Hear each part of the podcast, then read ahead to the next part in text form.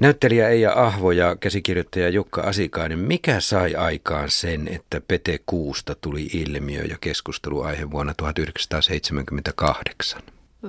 Mä sanoisin, että se suuri esittämisen riemu, valtavien tunteiden palo näyttämöllä, ryhmän yhtenäisyys, semmoinen yhteisöllisyys, mikä niin kuin toteutui siinä lavalla ja joka otti myös yleisön mukaan. Siitä ei voinut jäädä niin kuin ulkopuoliseksi siitä sen esityksen jälkeen, vaan se jätti jonkun jäljen joka ikiseen katsojaan aivan varmasti. Ja miksi se jätti, niin mä sanoisin just, että se oli niin, niin haastava. Siinä haastettiin katsoja myöskin. Silloin puhuttiin paljon nuorella tanssista, että teatteri on nuorella tanssia ja sitähän se on aina ja pitäisi olla. Ja sitten se, että, että katsoja myöskin otetaan mukaan siihen, että mikä on sinun katsojana sinun oma nuorella tanssisi. Miten sä mm. otat siitä kiinni?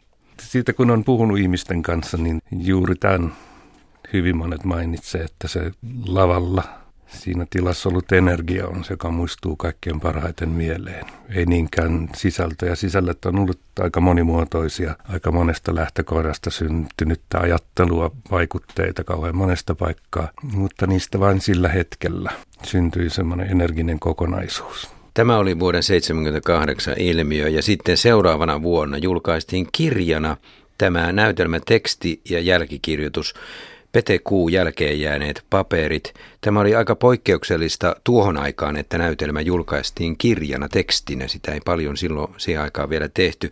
Tämä kirjakin herätti sitten keskustelua. Täällä jälkikirjoituksessa Timo Louhikari kirjoittaa siitä, kuinka kävitte keskusteluja siitä, että se, joka hallitsee tajuntateollisuutta, hallitsee ihmisten haaveita. Minä miellän, että tuo aika 70-luvun loppu oli vielä kyllä aikaa alkeellista tajuntateollisuuden hallitsemista, mutta oletteko eri mieltä? Mm, toki jos sitä vertaa tähän aikaan, mm. mitä nyt eletään, niin oli, olihan se silloin alkeissa vaikkei ihan uutta kuitenkaan. Kyllä silloinkin tajuntaa hallittiin median kautta ja unelmia Te, rakennettiin siellä. Tekin teitte sitä tietoisesti ennen kuin tämä esitys tuli lavalle. Ehkäpä. Kyllä siis joo, koko se esitys synnytettiin, jos niin voi sanoa, niin kuin julkiseksi tai mediatapahtumaksi. Jopa niin kuin siinä muodossa, miten sitä esitettiin, niin sehän alkoi jo ennen varsinaista esitystä, että siellä oli katutapahtuma, jossa Matti Jaaranen esitti henkilöä, joka hakataan Santarmien toimesta. Eli siellä koko aika haettiin ikään semmoista niin kuin efektiä aika tietoisestikin. Ei nyt sille, että mä uskon, että meidän tarkoitus oli hallita ihmisten unelmia. Ehkä kertoa se, että se on aavistuksen vaarallista, jos joku saa semmoisen vallan, että hallitsee unelmia. 70-luku, sen loppupuoli alkoi jo olla jonkinlaista irtiottoa vasemmistolaisuudesta, taistolaisuudesta, niin onko tämä näytelmäteksti jollain tavalla irtiotto taistolaisuudesta? No mä sanoisin, että, että siinä on enemmänkin niin kuin kysymys siitä, että tietysti taistolaisuuteen ja, ja siihen ajan niin kuin poliittisuuteen liittyy paljon sitä, että yhdessä jollakin porukalla, jolla on johtaja, niin seurataan sitä johtajaa ja sitä aatetta. Mutta tässä vaiheessa 70-luvun puolenvälin jälkeen, niin varmaankin siihen alkoi tulla niin kuin jo sitten sitä, että jokainen alkoi miettiä myös itse asioita ja mitä, mitä minä haluan, minkälaista rauhantyötä minä esimerkiksi haluan tehdä itse. Ja, ja se, se jotenkin toi musta niin kuin tässä näytelmässäkin sen, että mulla on sellainen tunne, että tätä on enemmän politisoitu ulkopuolelta, ulkopuolelta, että myöskin se, että kun sä sanoit, että toi kirja tuli vuosi sen jälkeen, niin se oli varmaan ihan aiheellinen tuo kirja juuri sen takia, koska siinä oli niin paljon erilaista – puhetta sen ympärillä sen jälkeen. Oli kaikenlaista analyysiä, että kuka tarkoittaa mitäkin ja mikä rooli tarkoittaa ketäkin ja mikä on Neuvostoliitto ja mikä on, mikä on Amerikka ja näin. Mutta, ja sitten se semmoinen absurdin teatterin käsite ylipäätänsä, niin sitähän ei kauheasti silloin 70-luvulla välttämättä ollut, tai no oli, en mä nyt näinkään voi sanoa, mutta kumminkin niin kuin, että nuoret tekee tämmöistä sillä tavalla absurdia teatteria, että siinä on mukana hyvin monenlaisia esitysmuotoja, esityskeinoja. Kyllähän tässä jälkipuheessa eh, Timo Louhikari kirjoittaa, että tämä on tekijöidensä taidepoliittinen julistus. Se on protestia teatterin valheellista sopeuttavaa funktiota vastaan. Kuinka paljon tämä lähti tällaisesta teatterin sisäisestä uudistamisesta? Se kuva, mikä minulla näyttelijänä on siitä, niin on, on hyvin selkeä, että mä tiesin, että tässä on tämä tietty porukka. Mä tiesin, kuka kirjoittaa, kuka ohjaa, kuka säveltää. Ja sitten jos siitä mä näen sen listan ja sitten mut kysytään, että lähdetkö mukaan, niin mä sanon, että aivan varmasti lähden mukaan, Te- tehdäänpä mitä tahansa. Että tavallaan taas läksin jonkun vetämään rekeen mukaan. Mutta siinä, tässä annettiin myöskin niin kuin paljon semmoista vapautta esimerkiksi näyttelijälle, että luotettiin ja uskottiin, että sä rakennat itse sen roolin. Ja sitten ohjaaja Artoa Felström tulee sanoa, että okei, jos se lähtee menee väärään suuntaan, niin, niin älä vie sinne suuntaan. Mutta, mutta yleensä Affe tuli sanoa, että anna mennä vaan, anna mennä vaan lisää. Niin, että näyttelijä saadaan itsekin ajattelemaan, että mitä se tekee. Jukka Asikainen, kirjoitit tämän tekstin Arto Melleri ja Heikki Vuennon kanssa aika lailla intensiivisesti kuulemma lyhyessä jaksossa. Joo, sen historian aika silleen niin kuin erikoinen, että mehän aloitettiin kirjoittaa ihan toista näytelmää, joka piti esittää vanhalla ylioppilastalolla. Mutta suunnilleen siihen aikaan, kun piti ruveta kirjoittaa, niin sitten vanha palo ja oli jonkun verran tuotti ongelmia ajattelulle, että tehdäänkö sitä ollenkaan. Mutta se oli niin vahva ajatus ja sen tekeminen, että sitten hyvin nopeasti löytyi toi koiton tila. Ja sitten tajuttiin, että eihän tässä ole juuri kuukauttakaan aikaa kirjoittaa. Ja sitten kolme kirjoituskonetta sijaitsi Runebergin kadulla ja rupesi tapahtumaan jotain. Ja sitä kirjoitettiin vielä harjoitusten aikaa. Ja tuohon sun edellisen kysymykseen, niin mä en usko, että meillä kirjoittajista kenelläkään oli mitään selkeää mielikuvaa siitä, että tässä tehdään jotenkin uudenlaista teatteria, vaan kyllä se oli hyvin paljon, vaikka me varmaan ajattelu meillä kierroa toisistamme, niin kyllä joku tuon samankaltainen mielikuva esityksestä oli jo siinä kirjoittaessa. Siellä on varmaan jotain niin kuin teatterihistoriaan liittyvä ajattelu, että lähtikö se irti Brechtistä on ihan mahdollista. Ehkä siellä on alla Brechtin joku aikainen baal teksti, joka on tämmöinen karnevalistinen, niin kuin tuokin oli, kyllä me niin kuin ikuinen velka aina tunnustetaan jonnekin Shakespeareille. Eija Ahvo, sä teit tässä näytelmässä Esmeraldan roolin, nuoren laulajattaren roolin. Mihin suuntaan sä lähdit vetämään sitä? Minkälaiseksi nuoreksi naiseksi sitä kuvaa ryhdyit tekemään? Se oli varmaan se neitsyt näistä hahmoista. Mutta... Neitsyt äiti ja hu- tai huora, niin kyllä sen, siitä, siitä viattomuudestahan se lähti liikkeelle ehdottomasti, että tämä Esmeralda edustaa tätä nuorta koskematonta herkkyyttä. Ja sitten valta, vallanpitäjä ottaa ja käyttää hyväkseen. Eversti tulee ja vie hänet verhojen taakse ja varmasti raiskasi siellä. Ja näin, näin taas sitten Esmeralda pääsi haaveittensa äärelle. Hänestä ehkä tuli kuuluisa laulaja sen jälkeen. Sitä ei näytelmä kerro, miten siinä kävi loppujen lopuksi, mutta se, se oli se semmoinen kipeys, semmoinen nuoruuden kipeys, mikä siinä, siinä tytössä oli ja valtava usko kaikkeen. Hän uskoi ja luotti kaikkeen. Niin kuin tänä päivänä jokainen, joka menee X-Factoriin, niin varmasti uskoo ja luottaa niihin tuomareihin. Nimenomaan tätä minä luin nyt tästä näytelmätekstistä ulos, että minkälaisia haaveita Esmeraldalla oli. Hän halusi kuuluisaksi, hän halusi laulejaksi, hän halusi saada itselleen julkisuutta. Ja tuohon aikaan 78-79 se ainakin minusta tuntuu pienemmältä mittakaavassa kuin tänä päivänä nykyään X-Factorit, niin kuin sanoit, ja kaikki muut musiikkiaiheiset TV-ohjelmat ja, ja kaikki väylät nuorille naisille, miksei miehillekin päästä julkisuuteen ja saada sitten itsensä jollain tavalla nostettua. No haaveita on aina suuria. Mun mielestä se ei ole vuosikymmenestä kiinni, että minusta ne on yhtä suuria, että jos mä ajattelen itseäni niin kuin laulavana lapsena Juankoskella Pohjois-Savon perukoilla, niin kyllähän minä haaveilin, että voi kun tuo hiekkatie veisi nyt äkkiä jonnekin, missä se suuri maailma odottaisi vain minun lauluani. Tämä on tavattoman mielenkiintoista nyt lukea tätä näytelmätekstiä, koska nykyään näitä Eversti-tuomareita on paljon ja tämä väylä on auki. Oliko nyt viimeinen mahdollisuus tehdä tämä näytelmä tällä tavalla, kun maailma on nykyään niin toisenlainen? Te olitte tavallaan niin kuin kahteen suuntaan kaukokatseisia. Tämä, mihin tämä räjähtää, tämä julkisuus tai juntateollisuus. Mutta sitten toinen, mikä on tässä hyvin pienessä osassa, mutta se on tuolla takana, on ahneus ja keinottelu. Sehän lävähti vasta 80-luvulla. Kahdella tavalla te olitte aavistamassa, mitä on tapahtumassa Suomessakin. Eikö se ole hyvän taiteen merkki? Se on kyllä taiteen merkki, joku mm. semmoinen ajassa herkistely, Mutta joka kävittekö te, havaintoja te käsikirjoitte tällaista keskustelua silloin, kun te teitte tekstiä?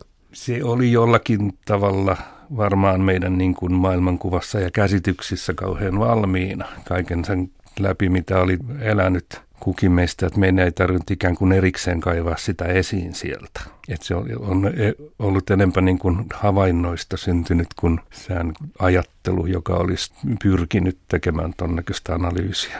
Et kyllä se sieltä on syntynyt, onko se nyt niin, että ei sitä enää voi tehdä, niin ehkä itse en jaksa, mutta toivon, että joku siihen uudelleen ryhtyisi, koska kyllä se on ihan taitettavissa nykyisetkin kaikki väärät maailmankuvat ja maailmat. Minkälainen naiskuva tässä on, Eija Ahvo, tässä, kun Eversti kohtelee aika lailla tylysti tässä Kolme näitä naisia?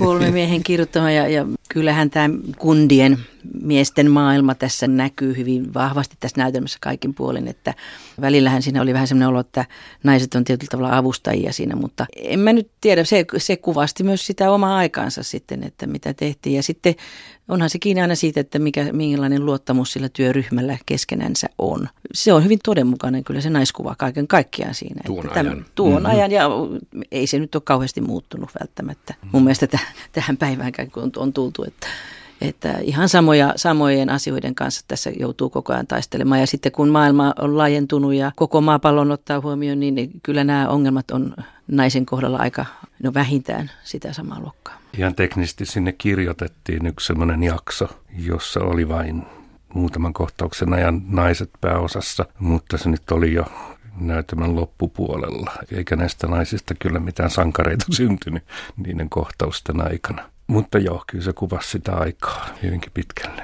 Jos ajatellaan 70-lukua teatterissa, Turussa Kalle Holmberilla, Ralf Longpakka, Jouko Turkka säväytti Ruunarilla ja Kyllikillä ja Joensuussa oli teatterisota. Minkälaiseen jatkumoon tämä Pete Kuu näytelmä vuonna 1978 ja sitten kirja vuonna 1979 tuli?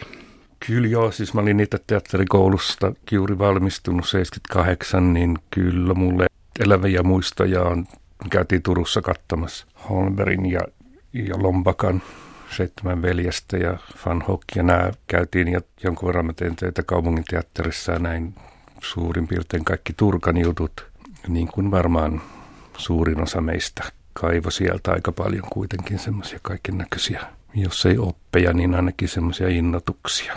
Mutta emme pyritty kyllä niitä kopioimaan. Ehkä se joku semmoinen energisyys, joka nyt on ollut muutenkin leimaavaa suomalaiselle teatterille, niin siinä linjassa me kyllä yritettiin pysyä ja varmaan pysyttiinkin.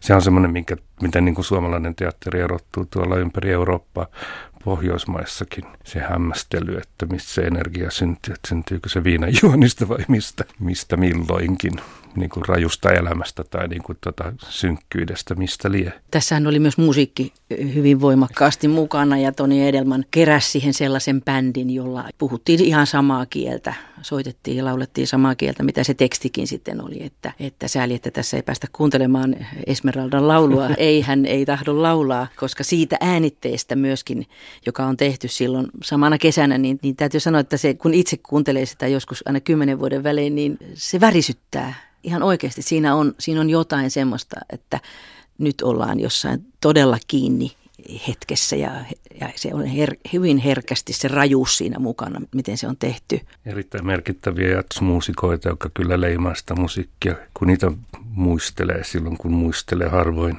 esitystä, niin kyllä mä ekana rupeaa hyräilemään.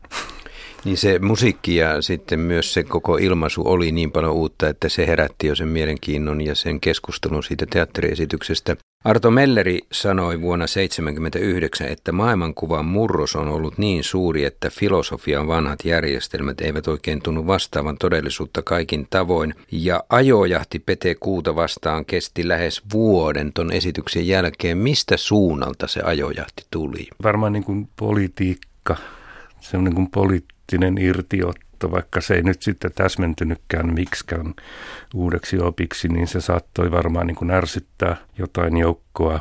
Teatterissakin se tuli niin kuin synnyttäneeksi jonkun väitteen, joka saattoi olla niin kuin vaikea joillekin seurata.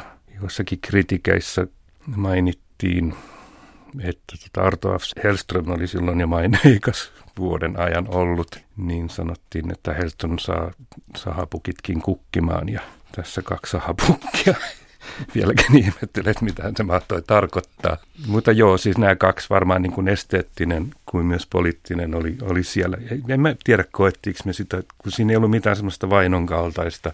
Erimielisyys on aina kauhean hyvä asia, että se ei nyt ihan erinnyt. Me oltiin ehkä halukkaita lopettamaan koko se väittely tai keskustelu vähän aikaisemmin, koska ei meillä ollut mitään yhteistä mielipidettä, jonka takana me oltaisiin niin välttämättä seistä ja kuoltu. Et me tehtiin joku semmoinen kevyt versio johonkin opiskelijatilaisuuteen, jossa niin kuin me sanottiin, että lopetetaan tästä puhuminen jo, että nyt on tullut jo syksy, se kaksi kuukautta myöhemmin. Mä melkein lisäisin tuohon, että aate, joka ei kestä ravistelua, niin se voi olla, että se on jo kuollut aate sitten, että tämä oli eräänlainen vaan semmoinen, että ravisteltiin vaan sitä tilannetta myöskin, että hei, missä mennään, jos sitä haluaa jotenkin politisoida. Me esittäjät ei politisoitu tätä teosta oikeastaan millään tavalla, että se oli hyvinkin yllättävää, että siitä sitten nousi niin paljon tämmöistä, että mikä tarkoittaa mitäkin. No, mutta, mutta sehän on hyvän taiteen merkki toisaalta, että mm. sieltä voi löytää hyvin monenlaisia asioita. Mutta se energia, mä sanoisin vielä siitä energiasta sen, että, että olihan nimenomaan, kun sä Jukka sanoit tuosta Turun kaudesta, Kalle ja Ralfin kaudesta siellä, että sehän oli sitä energistä, todella energistä kautta ja Turkan työt ja tällaiset, niin siinä on se jatkumo, mikä meilläkin oli.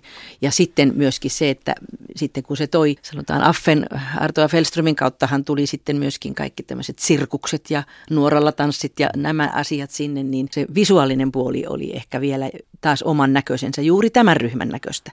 Ja se minusta on aina tärkeää teatterin tekemisessä, että se, että se juttu on niiden ihmisten näköinen, eikä vain jonkun aatteen. Joo, siis joku kriitikko, kirjailija sanoi, että se on niin kuin jatkuma karnevalistisesta taiteesta ja teatterista, jonka jäljet on ennen Neuvostoliiton syntyä 1900-luvun alussa, ehkä niin kuin Neuvostoliiton alussakin, kun taide vielä oli suht vapaa niin siellä oli hyvin karnevalistisia juttuja, kaikki dadaismit ja muut ja Ranskassa, niin ei tämä nyt mitään uutta siinä mielessä ollut, vaan asettu aika niin kuin isoon traditioon. Mutta se synnytti kuitenkin teatteritekijöiden sukupolven, joka oli ja on hyvin voimakas ja hyvin valovoimainen sen jälkeen. Sieltä kansanteatterin jälkeen ryhmäteatterit ja monet muut, niin nämä nimet, jotka ovat olleet Petekuun-näytelmässä, niin ovat olleet hyvin tärkeitä teatterille myös sen jälkeisenä vuosikymmeninä. Mistä se kertoo? Niin, ehkä meidän pitäisi kiittää meitä edeltäneitä loppujen lopuksi, eikä en, mä en osaa tuohon niin, vastata. Varmaan, ja kiittää teatterikoulutusta. Tässä maassa on loistava teatterikoulutus ollut silloin ja on tänä päivänä. Oliko Petekuu jonkinlainen murros, joka päätti jonkin aikakauden tai ainakin musersi jonkin aikakauden asioita? No mä sanoisin, että eihän me silloin voida tietenkään itse ajatella, että nyt, nyt teemme murrosnäytelmää ja teemme nyt tämmöisen, vaan siinä toteutuu niin suuret unelmat myöskin siinä, että tämmöinen oma porukka – vapaa porukka, joka itse päättää, miten me tehdään, miten me tämä tiedotetaan, miten me mainostetaan. Mä muistan, että meillä oli esimerkiksi tämmöisiä niin kuin lyhtypylväsmainoksia, joten tänäkin päivänä tuolla pitkin kaupunkia on, niin, niin en ikinä ollut ennen nähnyt, että teatteriesityksestä olisi ollut semmoisia mainoksia, niin Petekuu tulee Sehän oli tällainen tiiseri oikein laitettu sitten jo etukäteen ja siinä oli tämmöinen täsmätyö. Ja kaikki teki sen riemulla ja innolla ja siksi siitä tuli niin, että se kolahti jokaiseen ja se jäi sinne, niin kuin, se jätti sen jäljen sinne katsojaan. Ja, ja siinä se murros minusta ensisijaisesti on. Kyllä niin kuin myös markkinoinnissa, niin kuin Eija sanoi, niin siinä kyllä ensimmäisiä kertoja rakennettiin ihan semmoista niin kuin tietosta esityksen markkinointia. Siinä vaiheessa oli tietenkin jonkunnäköinen kauhu olemassa, että onko hyvä, mitään joka katetta, joka tekijöille. myös tuotti semmoisen pakon, että sen piti olla tätä jollakin tavalla niin kuin näyttävää myös sen, sen kokonaisuuden loppuun asti.